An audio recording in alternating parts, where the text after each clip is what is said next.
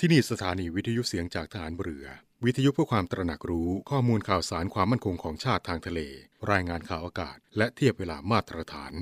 จากนี้ไปขอเชิญรับฟังรายการ ร่วมเครือนาวีครับ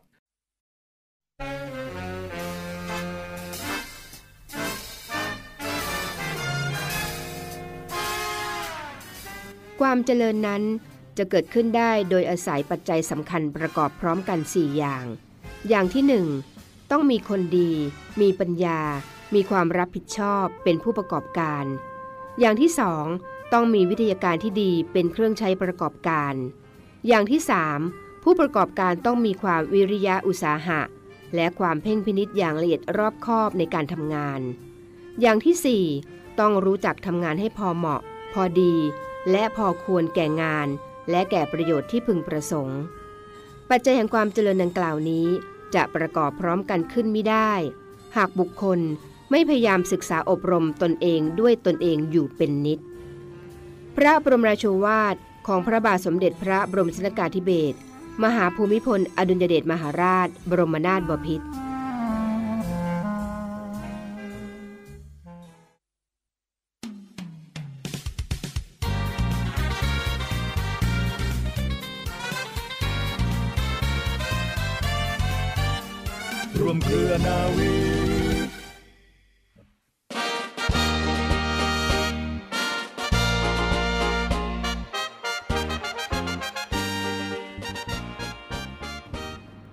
วัสดีคุณผู้ฟังทุกท่านค่ะ ขอต้อนรับคุณผู้ฟังทุกท่านเข้าสู่รายการร่วมเครือนาวี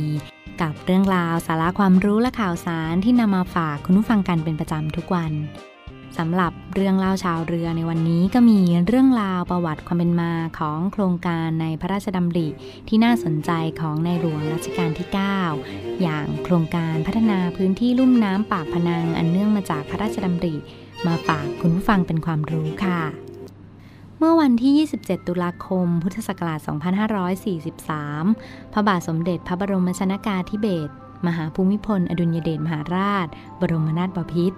ได้พระราชทานพระราชดำริ แก่เลขาธิการมูลนิธิชัยพัฒนา เลขาธิการกปร และอธิบดีกรมชลประทาน ณ วังไกลกังวล อำเภอหัวหิน จังหวัดประจวบคีรีขันธ์ สรุปความได้ว่าให้บริหารจัดการน้ำ โครงการพัฒนาพื้นที่ลุ่มน้ำปากพนังให้มีประสิทธิภาพมากขึ้น เมื่อวันที่ 16 พฤศจิกายน พุทธศักราช 2545 ในหลวงรัชกาลที่ 9 นั้นได้เสด็จพระราชดำเนินไปทอดพระเนตรโครงการปลูกป่าถาวรเฉลิมพระเกียรติ ของบริษัทปตทจำกัดมหาชนค่ะ ที่อำเภอปราณบุรีจังหวัดประจวบคีรีขันธ์แล้วก็มีการพระราชทานพระราชดำรินะคะ บอกว่าให้พิจารณาก่อสร้างอาคารบังคับน้ำเพื่อควบคุมระดับน้ำในพุควรเคลงให้อยู่ในระดับที่เหมาะสมเพื่อไม่ให้เกิดไฟไหม้พุ การดำเนินงานในโครงการพัฒนาพื้นที่ลุ่มน้ำปากพนังอันเนื่องมาจากพระราชดำริจึงเริ่มขึ้นค่ะ โดยมีสำนักงานคณะกรรมการพิเศษ เพื่อประสานงานโครงการอันเนื่องมาจากพระราชดำริ หรือสำนักงานกปรทำหน้าที่เป็นแกนกลางในการประสานติดตาม และสนับสนุนการดำเนินงานตามแผนงานร่วมกันกับหน่วยงานที่เกี่ยวข้อง โดยในขณะนั้นสามารถพัฒนาระบบชลประทาน ครอบคลุมพื้นที่ 521,000 ไร่ แบ่งเขตเป็นเขตน้ำจืดแล้วก็น้ำเค็ม โดยคันแบ่งเขตระยะทาง 91.50 กิโลเมตร บรรเทาน้ำท่วมแล้วก็ป้องกันน้ำเค็มนะคะ เก็บกักน้ำจืดเพื่อการเกษตร การอุปโภคบริโภค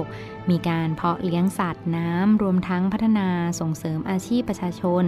และติดตามสิ่งแวดล้อมในพื้นที่ควบคู่กันไปอย่างต่อเนื่องด้วยค่ะ ลุ่มน้ำปากพนังนั้นตั้งอยู่ทางตอนใต้ของจังหวัดนครศรีธรรมราชนะคะ คุณผู้ฟัง มีแหล่งต้นน้ำก็คือทิวเขานครศรีธรรมราช เกือบขนานกับชายฝั่งทะเลค่ะ โดยมีลักษณะภูมิประเทศ 3 แบบก็คือ ตอนบนของลุ่มน้ำจะเป็นที่ลาดชันมาก ตอนกลางจะเป็นที่ลุ่มต่ำท้องกระทะ มีสภาพเป็นป่าพุกว้างใหญ่ ส่วนตอนล่างจะเป็นที่ราบลุ่มต่ำสู่ชายฝั่งค่ะ มีแม่น้ำปากพนังเป็นแม่น้ำสายหลักยาวประมาณ 156 กิโลเมตร ไหลผ่านกลางพื้นที่ครอบคลุม พื้นที่ 10 อำเภอของจังหวัดนครศรีธรรมราช ได้แก่อำเภอปากพนังอำเภอชะอวดอำเภอร่อนพิบูรณ์อำเภอเชียนใหญ่อำเภอหัวไซอำเภอจุฬาภรณ์ อำเภอเฉลิมพระเกียรติ อำเภอพระพรมอำเภอเมือง และอำเภอรานสกาค่ะสองอำเภอของจังหวัดพัทลุงนะคะ ก็ได้แก่อำเภอควนขนุน และอำเภอป่าพยอม ส่วนหนึ่งอำเภอของจังหวัดสงขลาก็ได้แก่อำเภอระโนดค่ะ รวมทั้งหมด 76 ตำบล 599 หมู่บ้าน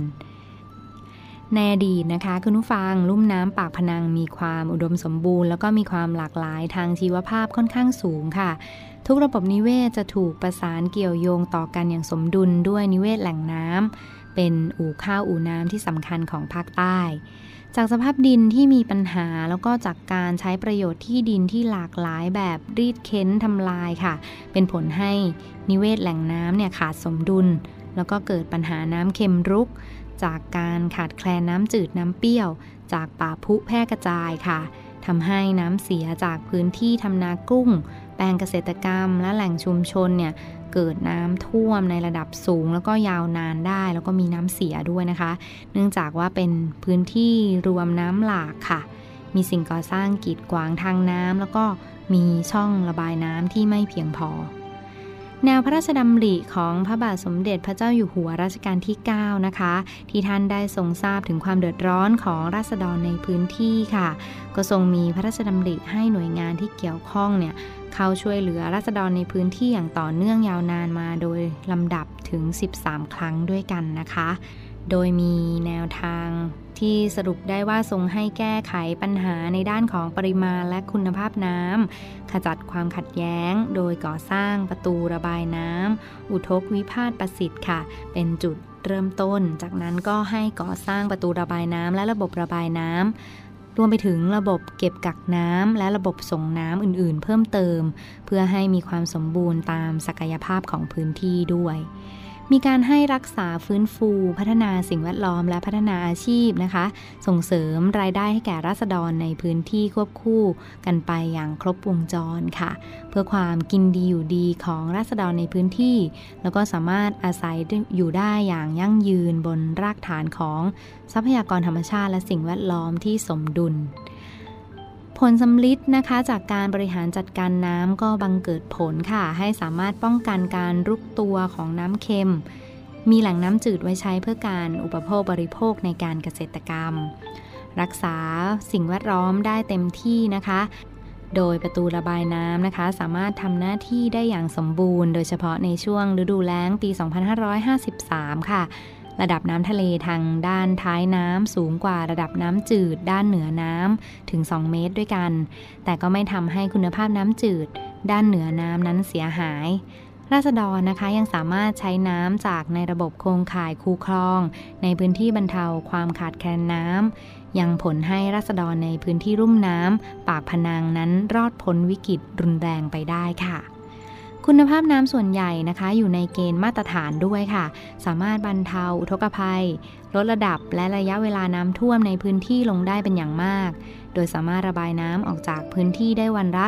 100 ล้านลูกบาศก์เมตร ระบายน้ำท่วมขังออกจากคลองสายหลักได้ภายใน 20 วัน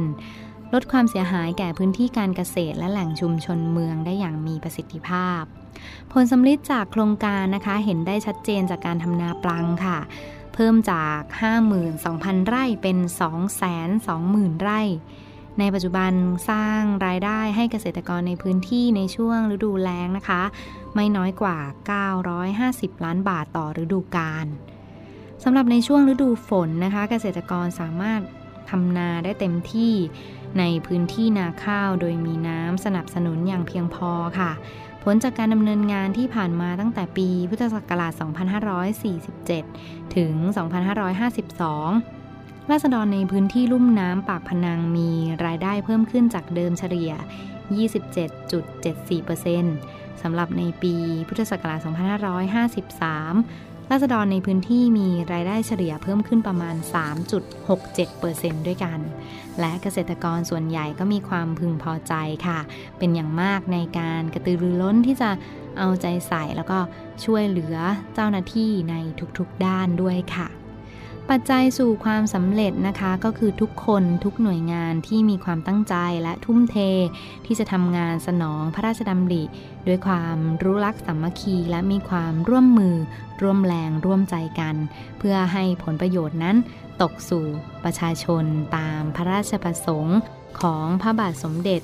พระบรมชนากาธิเบศมหาภูมิพล อดุลยเดชมหาราช บรมนาถบพิตรที่ได้พระราชทานไว้ให้มีเกิดโครงการพระราชดำริมากมายมาให้พวกเราปวงชนชาวไทยค่ะคุณผู้ฟัง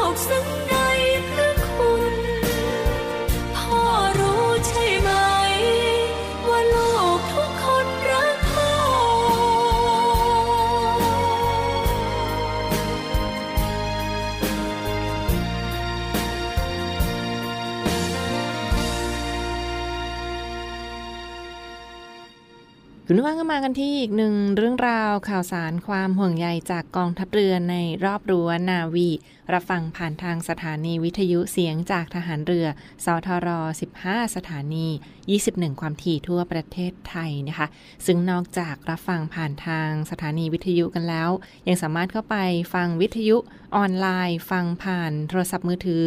ผ่านคอมพิวเตอร์ต่างๆ ได้ เช่นเดียวกันกันฟังค่ะเป็นทางเว็บไซต์ของ www.voiceofnavy.com www.voiceofnavy.com นะคะหรือว่าเว็บไซต์ของเสียงจากทหารเรือค่ะ เพียงคลิกเข้าไปง่ายๆ ก็จะเห็นช่องทางเป็นเว็บไซต์นะคะเว็บไซต์ Voice of Navy จะสามารถรับฟังวิทยุทหารเรือผ่านช่องทางออนไลน์กันได้ ซึ่งมีทั้ง 21 ความถี่ทั่วประเทศไทยเลยทีเดียว อยู่พื้นที่ไหนนะเหนือใต้ออกตกก็ยังสามารถเข้าไปรับฟังบรรยากาศของดีเจท่านต่างๆ ผ่านทางสถานีวิทยุเสียงจากทหารเรือ www.voiceofnavy.com ค่ะมาที่เรื่องราวความห่วงใยจากทางรายการกันในช่วงนี้ฟังคะ เรื่องราวของโรคภัยไข้เจ็บที่ มาจากหน้าร้อนกันค่ะ เรียกได้ว่านอกจากปัญหาของโควิด -19 โรคระบาดโควิด -19 แล้วนะคะ ช่วงนี้ก็ใกล้เข้าสู่หน้าร้อนหรือว่าบางพื้นที่ประสบปัญหาอากาศร้อนกันแล้ว ดังนั้นค่ะระมัดระวังกันสักนิดหนึ่งนะสำหรับโรคที่มักจะมากับฤดูร้อนหรือว่าอากาศร้อน เช่น โรคฮีทสโตรกค่ะ ซึ่งทางด้านกรมควบคุมโรคเขาออกมา ป้องกันและเตือนถึงอันตรายจากอากาศร้อนระวังจะป่วยเป็นโรคฮีทสโตรกนะโดยเฉพาะ 6 กลุ่มเสี่ยงที่ต้องทำงานกลางแดดร้อนหรือว่าทำกิจกรรมกลางแจ้งเป็นเวลานานนะ อย่างเช่น ท่านที่ทำงานก่อสร้างหรือว่าต้องออกกำลังกายนะนี่ก็ระวังเป็นพิเศษเลยสำหรับโรคฮีทสโตรกหรือว่าโรคที่มากับหน้าร้อนรวมทั้งกลุ่มเด็กเล็กเยาวชนที่น้องๆ หนู ๆ ที่อายุต่ำกว่า 5 ขวบนะคะ ผู้สูงอายุด้วยค่ะ น้องๆ หนูๆ ที่อายุต่ำกว่า 5 ขวบนะคะ ก็ระวังกันสักนิดนึงสำหรับโรคภัยไข้เจ็บที่นอกจากจะมีโรคติดต่อแล้ว โรคฮีทสโตรกก็มักจะมากับช่วงแดดร้อนได้เช่นเดียวกัน ผู้สูงอายุค่ะ คุณปู่คุณย่า คุณตาคุณยายนะคะนี้ก็ต้องท่านก็ต้องระวังนิดนึงสำหรับโรคฮีทสโตรกเนื่องจากว่าร่างกายนั้นอาจจะไม่สามารถระบายความร้อนได้ดีเท่าคนหนุ่มสาวนะโดยเฉพาะท่านใดที่มีโรคประจำตัวด้วย เช่น โรคปอด โรคระบบทางเดินหายใจนะนี้ต้องระวังเป็นพิเศษเลย เพราะว่า อากาศร้อนๆ การถ่ายเท ระบายอากาศก็อาจจะทำได้ยากกว่าคนวัยรุ่น ดังนั้นต้องระมัดระวัง โดยเฉพาะผู้ที่มีโรคประจำตัวนะโรคหัวใจ โรคปอด โรคระบบทางเดินหายใจ โรคหลอดเลือดสมอง และโรคความดันโลหิตสูงค่ะ ท่านใดนี้ที่มีภาวะน้ำหนักตัวมากเกินไปหรือว่าเป็นภาวะอ้วนนะคะมี BMI สูงต่างๆ เหล่านี้ก็ต้องระมัดระวังด้วยเช่นเดียวกัน รวมทั้งท่านที่นอนหลับพักผ่อนไม่เพียงพอนะหรือว่า ทำงานหนักเป็นพิเศษช่วงนี้นะต้องระวังด้วยสำหรับการที่ร่างกายเรานอนหลับพักผ่อนไม่เพียงพอ อาจจะทำให้ภูมิต้านทานในร่างกายลดลง และส่งผลต่อกลไกควบคุมอุณหภูมิในร่างกาย เป็นลมได้ง่ายนะก็ต้องระวังกันสักนิดหนึ่งสำหรับสุขภาพนะดูแลกันได้ เช่นเดียวกันสำหรับโรค ภัยไข้เจ็บที่อาจจะมากับฤดูร้อนหน้าร้อนนะแบบนี้หรือว่าโรคระบาดโควิด -19 ที่เราก็ปลอดภัยไว้ก่อน ไม่ประมาทกาดไม่ตกนะใส่แมสสวมใส่หน้ากากอนามัยและล้างมือเป็นประจำค่ะเน้นย้ำเลยและห้ามเอามือมาสัมผัสตามใบหน้าดวงตาและจุดต่างๆ ของร่างกายนะเป็นไม่ได้ พกเจลแอลกอฮอล์ฉีดสเปรย์แอลกอฮอล์ล้างมืออยู่สม่ำเสมอ และประการสุด ท้ายเห็นฟังคะท่านใดที่ติดสุราหรือว่าดื่มเครื่องดื่มแอลกอฮอล์ในปริมาณมากนะคะฤทธิ์ของแอลกอฮอล์ค่ะจะทำให้เส้นเลือดฝอย ใต้ผิวหนังขยายตัวได้มากขึ้น ร่างกายก็จะสูญเสียน้ำและเกลือแร่สูงกว่าคนปกติทั่วไป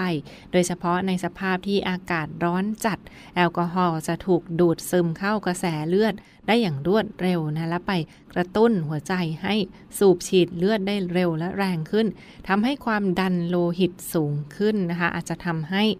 เลือดนั้นหัวใจต้องทำงานหนักและสูบฉีดเลือดไปเลี้ยงร่างกาย ผลสุดท้ายค่ะ อาจจะทำให้ช็อกและเสียชีวิตได้เลยทีเดียวนะคะ นี่ก็เป็นความห่วงใหญ่ที่กลุ่มเสี่ยง โดยเฉพาะที่ต้องทำงานกลางแดด หรือว่าเด็กเล็กและผู้สูงอายุ ผู้ที่มีโรคประจำตัวนะคะ แนะนำว่าช่วงนี้ เป็นไปได้ก็อยู่ในพื้นที่ที่ปลอดภัยอยู่ในอาคารที่มีอากาศถ่ายเทดี และมีเครื่องวัดฝุ่น เครื่องกรองอากาศนะฝุ่น PM 2.5 ด้วยก็จะดีเป็นพิเศษ และประการสุดท้ายเห็นฟังคะสำหรับ ประชาชนทั่วไปแนะนำให้ดูแลสุขภาพตนเองในเบื้องต้นด้วย ไม่ว่าจะเป็นการสวมใส่เสื้อผ้าที่ระบายความร้อนได้ดีนะสวมใส่เสื้อผ้าสีอ่อนผ้าที่บางสักนิดนึง แล้วก็ระบายความร้อนได้ดี อยู่ในพื้นที่ที่มีอากาศถ่ายเทได้สะดวก ลดการทำกิจกรรมที่ต้องออกแรงและอยู่กลางแดดนานๆนะคะช่วงนี้ก็ลดกันสักนิดหนึ่งเพราะว่าประเทศไทยอุณหภูมิค่อนข้างสูงในหลายพื้นที่ สวมแว่นกันแดด กลางร่ม และสวมหมวกปีกกว้าง ในกรณีที่ออกแดดเป็นเวลานาน และดื่มน้ำให้มากกว่าปกตินะชดเชยการเสียน้ำในกรณีที่ร่างกายต้องทำกิจกรรมกลางแจ้ง ดื่มน้ำให้มากกว่าปกติค่ะ และประการสุดท้าย หลีกเลี่ยงการดื่มเครื่องดื่มแอลกอฮอล์ทุกชนิดถ้าไม่จำเป็นนะคะหลีกเลี่ยงการดื่มเครื่องดื่มแอลกอฮอล์ทุกชนิดค่ะนี่ก็เป็นอีกหนึ่งเรื่องราวที่เรียกได้ว่าถ้ามีอาการเจ็บป่วยเดือดร้อนภาวะอากาศร้อนใด ๆนะคะปฐมพยาบาลในเบื้องต้น ดื่มน้ำเย็นและเช็ดตัวด้วยน้ำเย็น อยู่ในที่ที่อากาศ ระบายถ่ายเทได้ดีนะถ้ามีอาการรุนแรงหมดสติ รีบส่งโรงพยาบาลทันทีหรือ และอย่างไรก็ตามค่ะ ถ้ามีข้อมูลเพิ่มเติมใด ๆ ยังสามารถโทรเข้าไปสอบถามที่สายด่วนกรมควบคุมโรคสายด่วนกรมควบคุมโรคนะโทร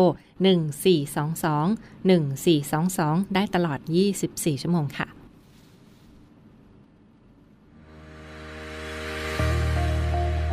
พลังสามัคคี พลังราชนาวี ขอเชิญร่วมติดตามข่าวสาร ภารกิจ และเรื่องราวที่น่าสนใจของกองทัพเรือ ผ่านช่องทาง YouTube กองทัพเรือ ด้วยการกดไลค์ กดติดตาม YouTube Channel กองทัพเรือ Royal Thai Navy Official Channel มาอัปเดตข่าวสาร และร่วมเป็นส่วนหนึ่งกับกองทัพเรือที่ประชาชนเชื่อมั่นและภาคภูมิใจ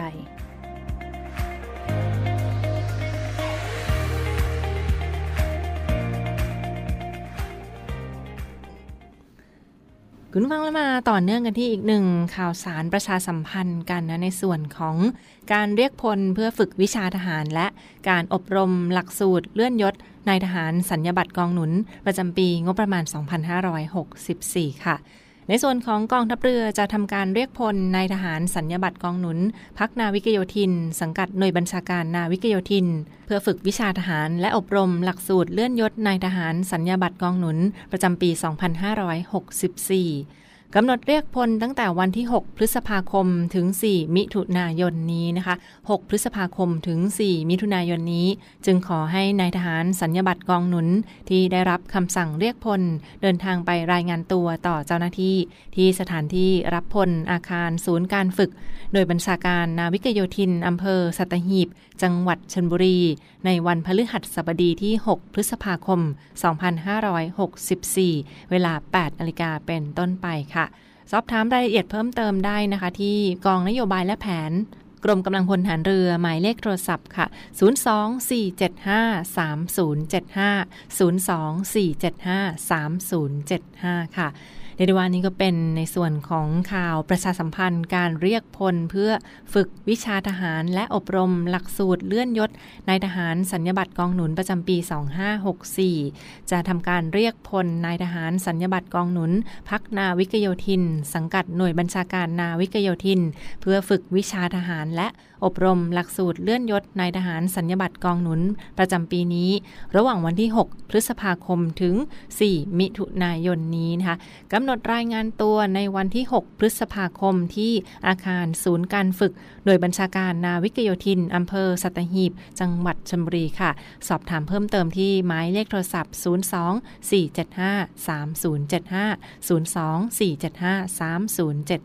475 วันนี้เวลาหมดลงแล้วนะขอขอบคุณทุกท่านที่ติดตามรับฟังและพบกับทางรายการร่วมเครือนาวีได้ใหม่ ในทุกวันเวลาประมาณ 12 นาฬิกาเป็นต้นไปลาไปก่อน สวัสดีค่ะ